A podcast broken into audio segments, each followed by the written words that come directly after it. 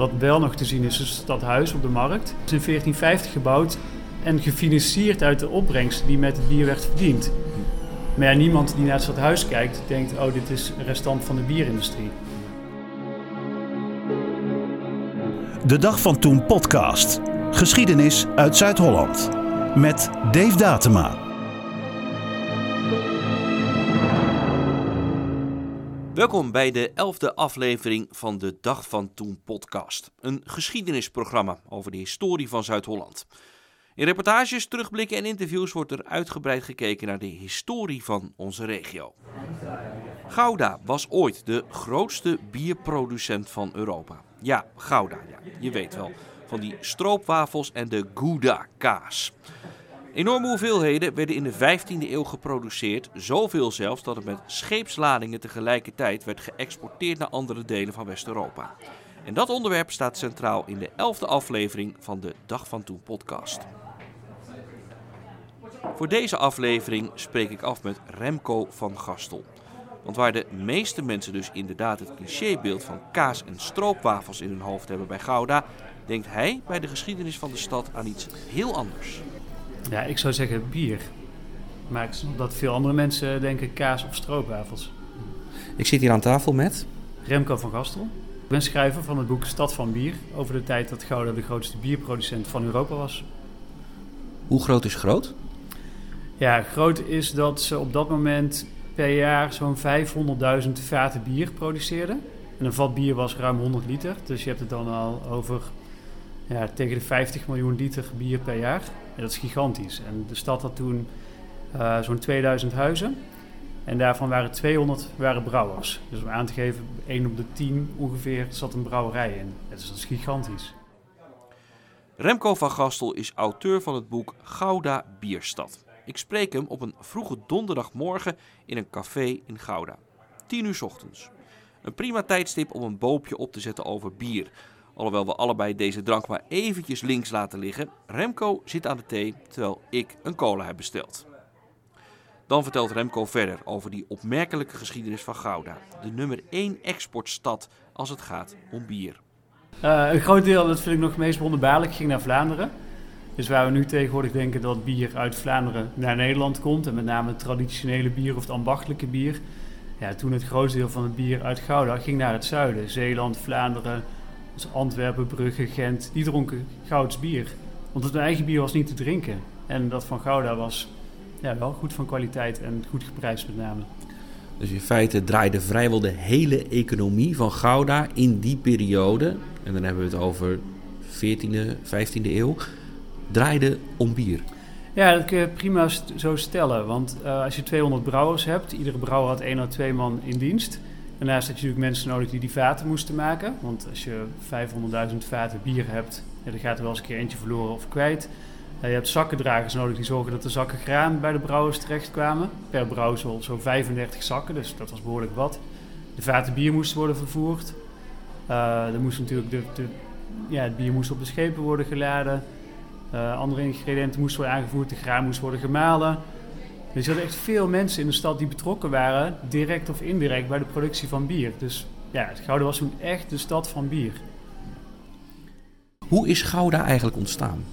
Ja, Gouda is ontstaan aan uh, een waterweg, en eigenlijk aan de, de, IJssel. Zoals veel steden die tussen Utrecht en de Randstad liggen, uh, die kwamen eigenlijk vanuit de ontginningen. Die werden vanuit Utrecht inge ingezet. Uh, ze werden stukken grond werden ontgronden, daar kwamen boeren op en die gingen dat bewerken. Precies op het kruispunt tussen de Hollandse IJssel en wat later de Gouwe werd, was een, bepaald, uh, een bepaalde kavel, kwam in handen van familie van de Gouden. Uh, die hebben hun naam ontleend aan de rivier waarschijnlijk en vervolgens is daar weer de stad van afgeleid. Um, ja, die familie werd iets langzaam iets rijker. Er kwamen wat andere gezinnen wonen op het erf en dan langzaamaan breidde zich dat uit. En op enig moment werd de Gouwe doorgetrokken tot de Oude Rijn. En toen ontstond een soort binnenvaartroute vanaf de Zuiderzee via uh, Haarlem, wat nu Al van de Rijn is, Gouda richting uh, de Noordzee en uiteindelijk richting Vlaanderen. En Gouda lag precies aan die waterweg. Dus toen werd Gouda opeens wel komen te liggen aan een soort handelsroute. Um, ja, wat, wat enorme impuls gaf natuurlijk aan wat er hier allemaal kon gebeuren. Ja, mogelijkheid qua handel. Ja, dat inderdaad. Dus op een gegeven moment, uh, wat eerst gewoon een klein plaatsje was, wat vooral uh, gericht was op de lokale regio, of de, eigen regio, uh, bevond zich opeens aan een, aan een handelsroute. En die route was niet, niet meteen bijzonder groot, maar het was wel de route die ook werd gebruikt op enig moment om bier te vervoeren vanuit de Duitse steden naar Vlaanderen. Want voordat Gouda zich met de bierindustrie ging bemoeien, waren er Hanse-steden, met name Hamburg en Bremen, was al best wel een grote bierindustrie. Uh, en die vervoerde het bier naar Vlaanderen, uh, waar ze daar natuurlijk textiel en laken gingen halen en weer terug, terugbrengen naar, naar Duitsland. Uh, voorheen vond het transport vaak via de zee, open zee plaats. Maar je kunt je voorstellen dat dat soms wel eens wat, wat wild kon zijn.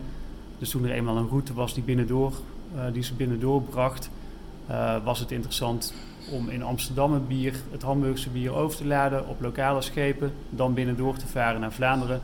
Ja, en dan op enig moment kwamen die schepen langs Gouda ook. Wanneer kwam bier in beeld? Um, ja, het bier was eigenlijk meteen al wel, ik denk voor de allereerste Goudenaars was bier de drank.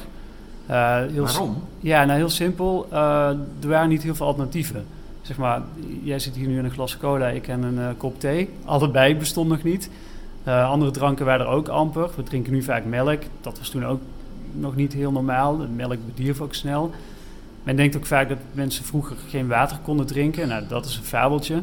Het water was prima te drinken waarschijnlijk. Alleen je was wel een beetje een arme sloeber als je, als je met je emmertje het water uit die gracht ging halen en dat vervolgens ging drinken. Dus het bier was wel, het was een voedzame drank. Uh, er zaten granen in verwerkt, die gaven suikers af. Uh, het was ook ja, wel smaakvol. Uh, dus bier was eigenlijk al heel vroeg de drank van het volk. Maar dat zal ander bier geweest zijn dan dat we nu kennen. Ja, klopt. Het allereerste bier dat met name uh, in ja, West-Europa werd gedronken was een soort gruitbier. En gruit staat voor een kruidenmengsel uh, van best wel scherpe kruiden. Met name gagel zat erin. Dat, dat smaakt een beetje naar eucalyptus. Er zat ook wilde rozemarijn in, wat andere kruiden. Uh, verder werd het vooral gebrouwen van haver. Dus het, het, was eigenlijk iets wat gewoon binnen het huis plaatsvond oorspronkelijk.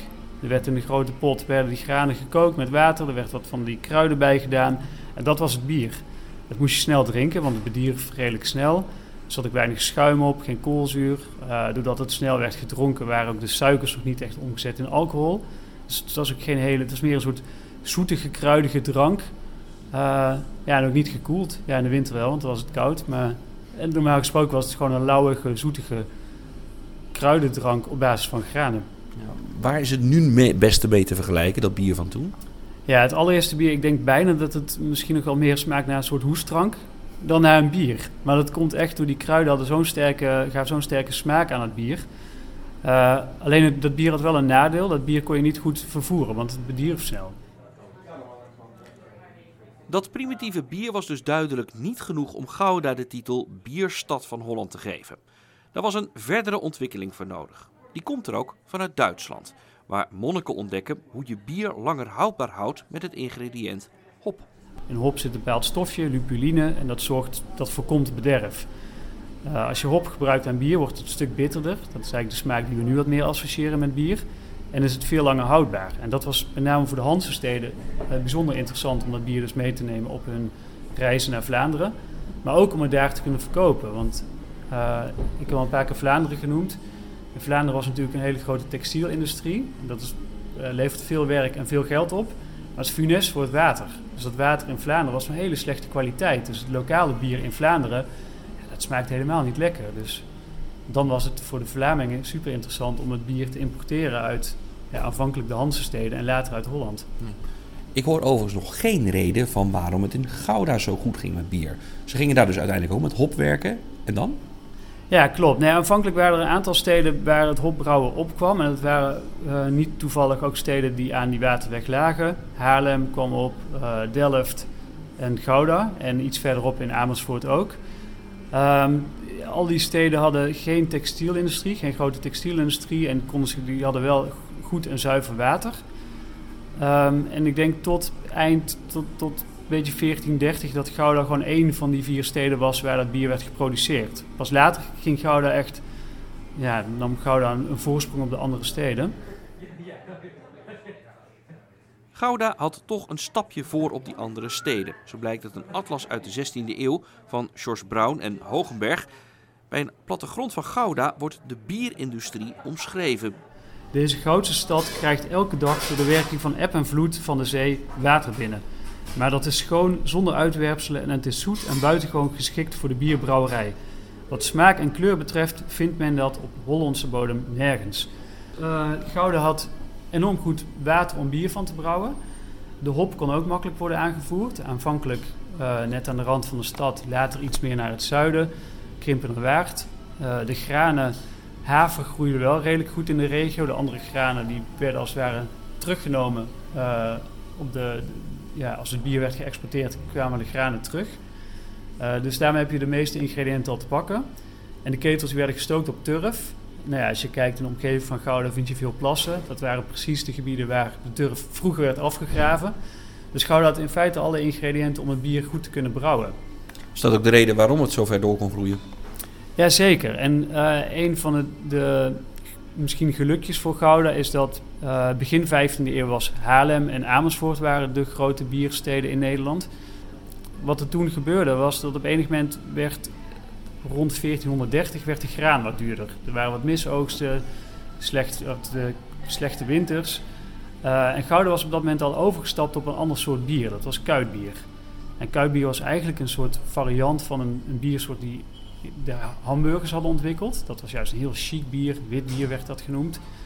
Uh, en het kuitbier was een, een Hollandse kopie daarvan.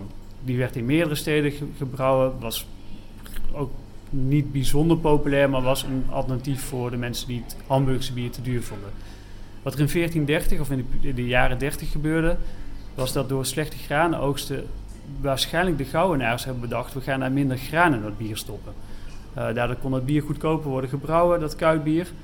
En uh, wonderbaarlijk genoeg was dat, viel het enorm in de smaak ook in de afzetgebieden. Want opeens was er een, een bier wat de Vlamingen konden komen, wat prima kwaliteit had, want het smaakte dus Sorry, nog steeds beter dan een eigen bier. Uh, maar het was wel goedkoper dan de andere importbieren. Dus dat kuitbier ja, boorde, ja, vanuit boorde eigenlijk een hele nieuwe markt aan. Uh, voorheen was het importbier in Vlaanderen was vooral interessant voor de mensen die voorheen misschien al wijn kochten of die wat meer geld te besteden hadden. En nu konden de gewone arbeiders konden opeens ook dat importbier kopen. Met andere woorden, ze hadden in feite een gat in de markt gevonden. Ja, en ik weet niet eens of het bewust is gebeurd. Zeg maar, dat is moeilijk terug te vinden. Er zijn natuurlijk geen dagboeken bewaard gebleven van brouwers. Er is ook heel, sowieso weinig bewaard gebleven. Het oudste recept van het Goudse kuitbier is uit 1492. Uh, maar toen waren ze al ruim 50 jaar daarmee actief. Dus ik, ik, kan niet zien wanneer het precies heeft plaatsgevonden. Of wat, wat we vooral zien is dat op enig moment is de graanstokting gewijzigd. Dus hoeveelheid graan die werd gebruikt. Is met name een stuk teruggedrongen bij het kuitbier, waar Gouda zo populair in werd, of zo, succesvol. Uh, we zien de, de, prijzen van het bier lager worden. Er zijn documenten uit het Vlaamse bier bewaard gebleven. En we zien dat de accijnsen met name toenamen in Gouda. Dus we zien dat er opeens veel meer accijnsen werden verdiend aan het Goudse bier. Wat een teken is dat het veel meer werd verkocht. Het is opmerkelijk dat je dat uit dat je het indirect uit dat soort stukken kan halen. Ja, klopt. Ja, er, is, er is sowieso bijzonder weinig bewaard gebleven. Misschien is dat ook de reden dat er niet eerder een boek is geschreven uh, over het goudspier. Omdat veel van de ingrediënten om het boek te maken, haal je juist uit andere steden. Het, het, het, is ook heel jammer dat er bijvoorbeeld weinig beeldmateriaal bewaard is gebleven. Of eigenlijk geen. Want ja, brouwers in die tijd, als er een schilderij werd gemaakt, was het van de graven en de hertogen. Niet van een brouwer. Ook in de stad zelf, uh, ja, de, de brouwerijen die toen stonden, ja, daar is niets meer van te zien. Wat wel nog te zien is, is het stadhuis op de markt. Uh, dat is precies in die tijd gebouwd. Uh, we zijn net langs gelopen, een prachtig stadhuis. Volgens mij een van de mooiste, misschien wel de mooiste in Nederland. Zeg ik licht chauvinistisch. Um, maar dat is precies gebouwd in die periode. Dat is in 1450 gebouwd en gefinancierd uit de opbrengst die met het bier werd verdiend. Maar ja, niemand die naar het stadhuis kijkt, denkt: oh, dit is een restant van de bierindustrie. Gouda verdiende bakken met geld met de bierindustrie. Maar zoals met veel dingen kwam daar op een gegeven moment de klad in. Dat was aan het einde van de 15e eeuw, vertelt Van Gastel. En dat is niet alleen in Gouda, we zien op meer plekken dat er dan ontstaan wat, wat kleine strubbelingen. Uh, het heeft te maken met de opvolging van het Bourgondische Rijk. brokkelt eigenlijk ook af, dus er staan wat, er staan wat kleine oorlogen her en der. Politieke instabiliteit. Ja, dat. En dat merk je dat iedere keer, en dat, dat zie je volgens mij de, de, volledige geschiedenis van, in ieder geval de biergeschiedenis van Gouda. Op het moment dat er ergens conflicten ontstaan, gaat het ten koste van het bier. Er komen conflicten langs de handelsroute. Uh, steden hebben geld nodig om zich te verdedigen, dus die gaan de importaccijnsen verhogen. Dus het, het, wordt, en er is gewoon minder geld beschikbaar natuurlijk bij mensen om bier te kunnen kopen. En de aanvoer van ingrediënten neemt ook af. Dus we zien dat in de jaren 80 uh, eh, van de 15e eeuw zien we het enorm instorten. En ja, dat gaat echt uh, niet alleen in Gouden heeft problemen, ook in andere steden in, in, in Holland en Vlaanderen. En uiteindelijk gaat het zelfs zover dat, dat eind 15e eeuw Gouden gewoon failliet is. Dus ze kunnen de rekeningen niet meer betalen, er zit geen geld meer in de stadskast. En de bierindustrie is, is ja, niet, niet dood, maar het is wel... Die lag wel behoorlijk op zijn kont. Ja, die lag op dat moment behoorlijk op zijn kont. Gelukkig krabbelt daarna alles weer redelijk snel op, ook in andere delen van Europa. Uh, alleen we zien wel in de 16e eeuw dat Gouden de eerste twee decennia nog steeds de grootste bierstad van Europa is. Maar dat het wel een stuk moeizamer gaat. Hmm.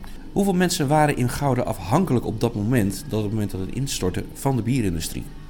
Ja, het aantal durf ik niet te zeggen. Ik denk wel een groot deel van de inwoners. Want als je een, nou, er waren 2 à 3000 huizen. Uh, en er waren, dus ik ga ervan uit dat er zoveel families waren. Als je al 200 brouwers hebt, iedere brouwer heeft één of twee knechten in dienst. Je hebt uh, een stuk of 100 zakkendragers waren nodig in de stad. Je had een stuk of 30 bierdragers. Je had de mannen die de vaten moesten maken. Uh, de schippers, de molenaars die de, graan moesten malen.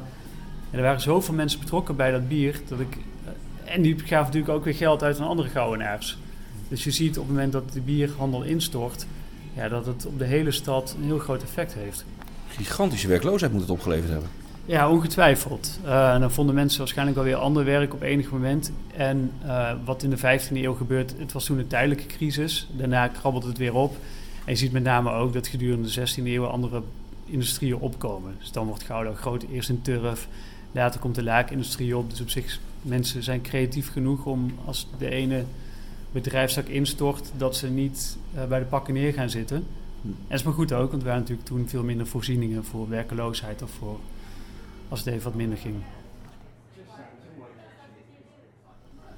In 1820, als ik me niet vergis, uh, verdwenen laatst uit de stad. Wat je vooral zag gebeuren, is dat uh, op enig moment Gouda werd eigenlijk uh, het, bier, het goudsbier werd, werd, populair doordat ze anders gingen, een ander recept gingen gebruiken dan andere steden. Dus er kwam het minder graan en ze kozen een andere receptuur, andere receptuur.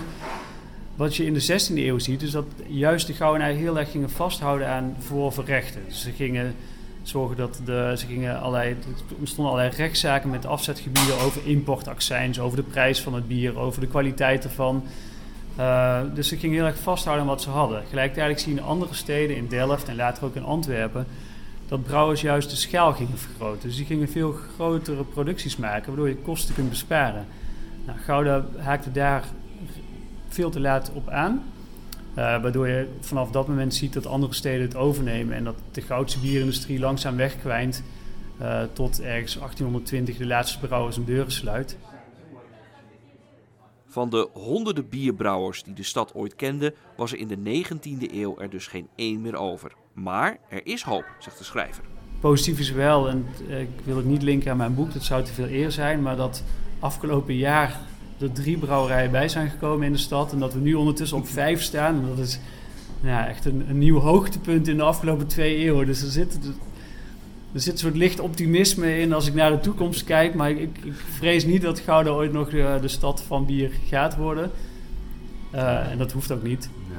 Als ik je zo hoor, je komt hier zelf niet vandaan volgens mij. Je bent geen Goudenaar. Nee, klopt. Ik uh, kom oorspronkelijk uit Tilburg. Dus uh, de zachtigheid die is wel blijven plakken. Ik woon er nu een jaar of 10, 12. Uh, het mooie is in Gouden hebben ze een cursus Goudologie. Die is twaalf weken lang hier leer over de geschiedenis van de stad. Die heb ik vrijwel direct gedaan toen ik in de stad kwam wonen. Dus ja, voor mij was dat de trigger om, om meer te willen weten over de stad. En daar kwam bier dus wel in ter sprake? Ja, het werd wel genoemd en ook in de, de stadsgeschiedenis van Gouda. Alleen naar mijn idee uh, nogal dunnetjes voor als het echt zo'n grote bierstad was. Dus ik, ik, als het zoiets groots was voor de stad, of als Gouden echt de grootste bierstad was, wat ook in alle boeken en in die Goudologiecursus werd genoemd, dacht ik, nou, daar wil ik wel meer over lezen. Dus ik, ik ben zelf een keer op zoek gegaan toen naar een boek bij de boekhandel, bij de bibliotheek. Ik vond het een interessant verhaal. Ik was verbaasd dat er geen boek over was. Dus dat heeft ook mij getriggerd om er te kijken of ik er zelf wat over kon vinden. Wat zien we tegenwoordig nog echt van die goudse biergeschiedenis in de stad? Ja, als ik het, uh, het, het, het, hoogste, hoogtepunt wat je kunt zien, of het mooiste, is het stadhuis. Maar vrijwel niemand zal het linken aan de biergeschiedenis. Het stadhuis is wel gebouwd met de accijnsen die verdiend zijn op het bier. Dus zowel op de granen die werden gebruikt voor het brouwen van bier, als de productieaccijns die moesten worden betaald. Um, en buiten dat is er echt heel weinig van te zien. Want de brouwerij zelf, een groot deel ervan is in de 16e eeuw verdwenen. Die panden hebben daarna een andere functie gekregen zijn misschien nog drie keer verbouwd. Zie je eigenlijk niks meer van. Er is nog één brouwerij vanuit latere tijd waar nog een ossenhoofd, de brouwerij het ossenhoofd, daarvan is dat nog zichtbaar op de gevel. Maar dat is eigenlijk ook niet. Dus wat je met name uh, ziet, is de waterwegen zijn nog redelijk vergelijkbaar als er vroeger het bier doorheen werd vervoerd. Um, de prachtige Sint-Janskerk die is na een brand weer, opnieuw opgebouwd met geld dat vooral ook brouwers hebben bijgedragen, of rijkere brouwers. Uh, buiten dat, ja, er is eigenlijk heel weinig van te zien. Dat vind ik zelf wel het meest fascinerende, want de stad is verder, het stratenpatroon is nog vergelijkbaar. Uh, dus het heeft zich wel hier afgespeeld in dit, dit gebied. Maar, er, maar niks tastbaars. Nee, niks tastbaars. En misschien dat het daarom ook zo verloren is gegaan. Natuurlijk, uh, als je rondloopt, je overal kazen hangen. Je ziet, ja, dat is een prachtige cheese experience, pas geopend, kaasmuseum. er zijn stroopwafelbakkers. Dus in de zomer een kaasmarkt. Dus, dus die, die producten van latere tijden hebben wel duidelijk hun sporen nagelaten. En van het bier is, is feitelijk niks, niks te zien. Ja, we hebben afgesproken in een, in een café. Er is hier geen oud gouds bier meer te krijgen dus? Um, nee, er is wel... Uh, er zijn brouwers uit Gouda, daar ben ik zelf heel blij mee. die, hebben weer, proberen weer het Goudse koudbier te brouwen. Een ervan is er tien jaar terug mee begonnen. Dus die probeert zo goed mogelijk het Goudse koudbier na te brouwen. Maar ja, dat, daar houdt het wel bij op. En de nieuwe brouwers, misschien is het maar goed ook, uh, die proberen ook juist weer nieuwe recepten uit te proberen. Die proberen zich juist te onderscheiden door niet te brouwen wat er al was, maar naar de toekomst te kijken. En dat is ook precies natuurlijk hoe Gouda vroeger de grootste bierstad is geworden. Dus ik wil ze ook niet oproepen om allemaal terug te gaan naar het brouwen van het vroegere bier. Alleen maar goed als, uh, als ze de horizon verbreden. We zitten in een café en we vragen van, goh, hè, uh, Denk je dat hier het oude uh, Goudse bier nog te krijgen is? Um, ik vrees van niet, eerlijk gezegd. Uh, Want? Ja, ik heb net stiekem al gekeken in de koelkast. Ik zag het daar niet tussen staan. Ja. Ken je het? Het oude Goudse kuitbier? Ja. Uh, ja, het zijn uh, twee brouwers in Gouda die uh, kuitbier namaken, of namaken, die goud kuitbier maken. Ja, het is altijd de vraag in hoeverre het precies lijkt op het bier zoals het vroeger werd gebrouwen. Toen zat er echt heel veel haver in. Ik weet niet of het oude Goudse koudbier beter smaakt dan wat er nu wordt gebrouwen. Um, ja, dus ik durf niet te zeggen dat ik ooit echt het Goudse koudbier heb gedronken. Maar, hoe smaakt het? Uh, ja, het echte Goudse koudbier zou door het gebruik van haver... Ik denk dat het iets bijna wat romiger smaakt dan het normale bier. Het is waarschijnlijk omdat het jong werd gedronken, want het werd al redelijk snel vervoerd. Dat het wat zoetiger was dan dat we nu gewend zijn. Ik denk toch dat het ook minder hoppig was dan dat we nu kennen. Is... Waar kan ik het mee vergelijken? Wel, heb je een biermerk in je hoofd van, god, daar lijkt het wel een beetje op? Um, mm, ja, ik denk wat meer naar een wijzenbier. Dus meer een tarwebier is dat. Die is soms ook wat romiger. Um, Nee, ja, er zijn wel kuitbieren te koop in de winkel. En er was ook een aantal jaar terug was er een, bierwedstrijd brouw, van de Week van Nederlandse Bier... waarin brouwers werden opgeroepen om kuitbier te maken. Volgens mij hebben twintig brouwers aan deelgenomen... en een aantal van die bieren zijn nog steeds te koop. Dus het, het is nog zeker wel te koop. Het is wat meer ook vaak was meer een zomersbier. Het is iets frissiger was het dan het normale bier. Was het lekker? Uh, ja, nou, in ieder geval in die tijd werd het goed gewaardeerd. Hm. Dus het was, ja, het was wel een bier dat goed in de smaak viel. Die wedstrijd, won er een gouwenaar? Nee, dat is het uh, meest treurige. Er deed geen Gouwenaren mee. Het was wel een wedstrijd een aantal jaar terug. Ik denk als we hem nog een keer zouden doen, dat er minimaal drie brouwers het Gouda mee zouden doen.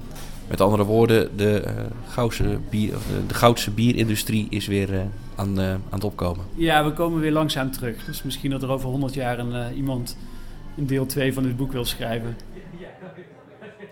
Remco van Gastel vanuit Gouda over Gouda als bierstad. Het boek Gouda Bierstad is nog steeds te verkrijgen in de Goudse boekhandels.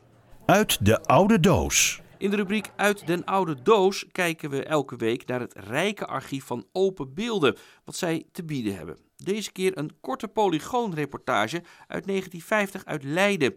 De Universiteit van de stad kreeg namelijk een bijzondere gift. Meer dan 150 boeken op het gebied der medische en exacte wetenschappen worden aangeboden aan de bibliotheek der Leidse Universiteit. De waarde van dit geschenk bedraagt circa 2500 gulden. Die werden bijeengebracht door particulieren en organisaties in de Verenigde Staten. Namens de CARE-missie in Nederland worden de boeken door de heer Wilson in de Senaatszaal overhandigd aan de rector magnificus der Leidse Universiteit, professor van Groningen, die voor het geschenk met enkele woorden dank brengt. De Leidse Universiteit is de oudste van Nederland. Toen Europa bezet was door de Duitsers, was zij de eerste die haar deuren sloot. Dit feit heeft in de Verenigde Staten veel indruk gemaakt. Daarom is zij thans de eerste die nieuwe studieboeken ten geschenke krijgt, opdat de achterstand die in de oorlog ontstaan is, zo spoedig mogelijk kan worden ingehaald. En daar zijn de professoren ook zonder toga heel blij over.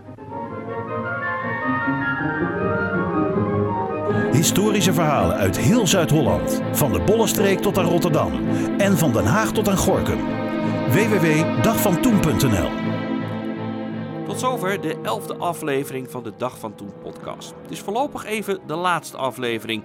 We gaan met een soort winterstop die ook deels is ingegeven door alle coronamaatregelen. Maar er wordt al druk gekeken naar de onderwerpen voor begin volgend jaar. Half januari, mits alles het weer toelaat uiteraard, keert de Dag van Toen podcast weer terug. Ondertussen genoeg historische verhalen op dagvantoen.nl, de website. Maak er fijne feestdagen van en tot over een paar weken. Dag.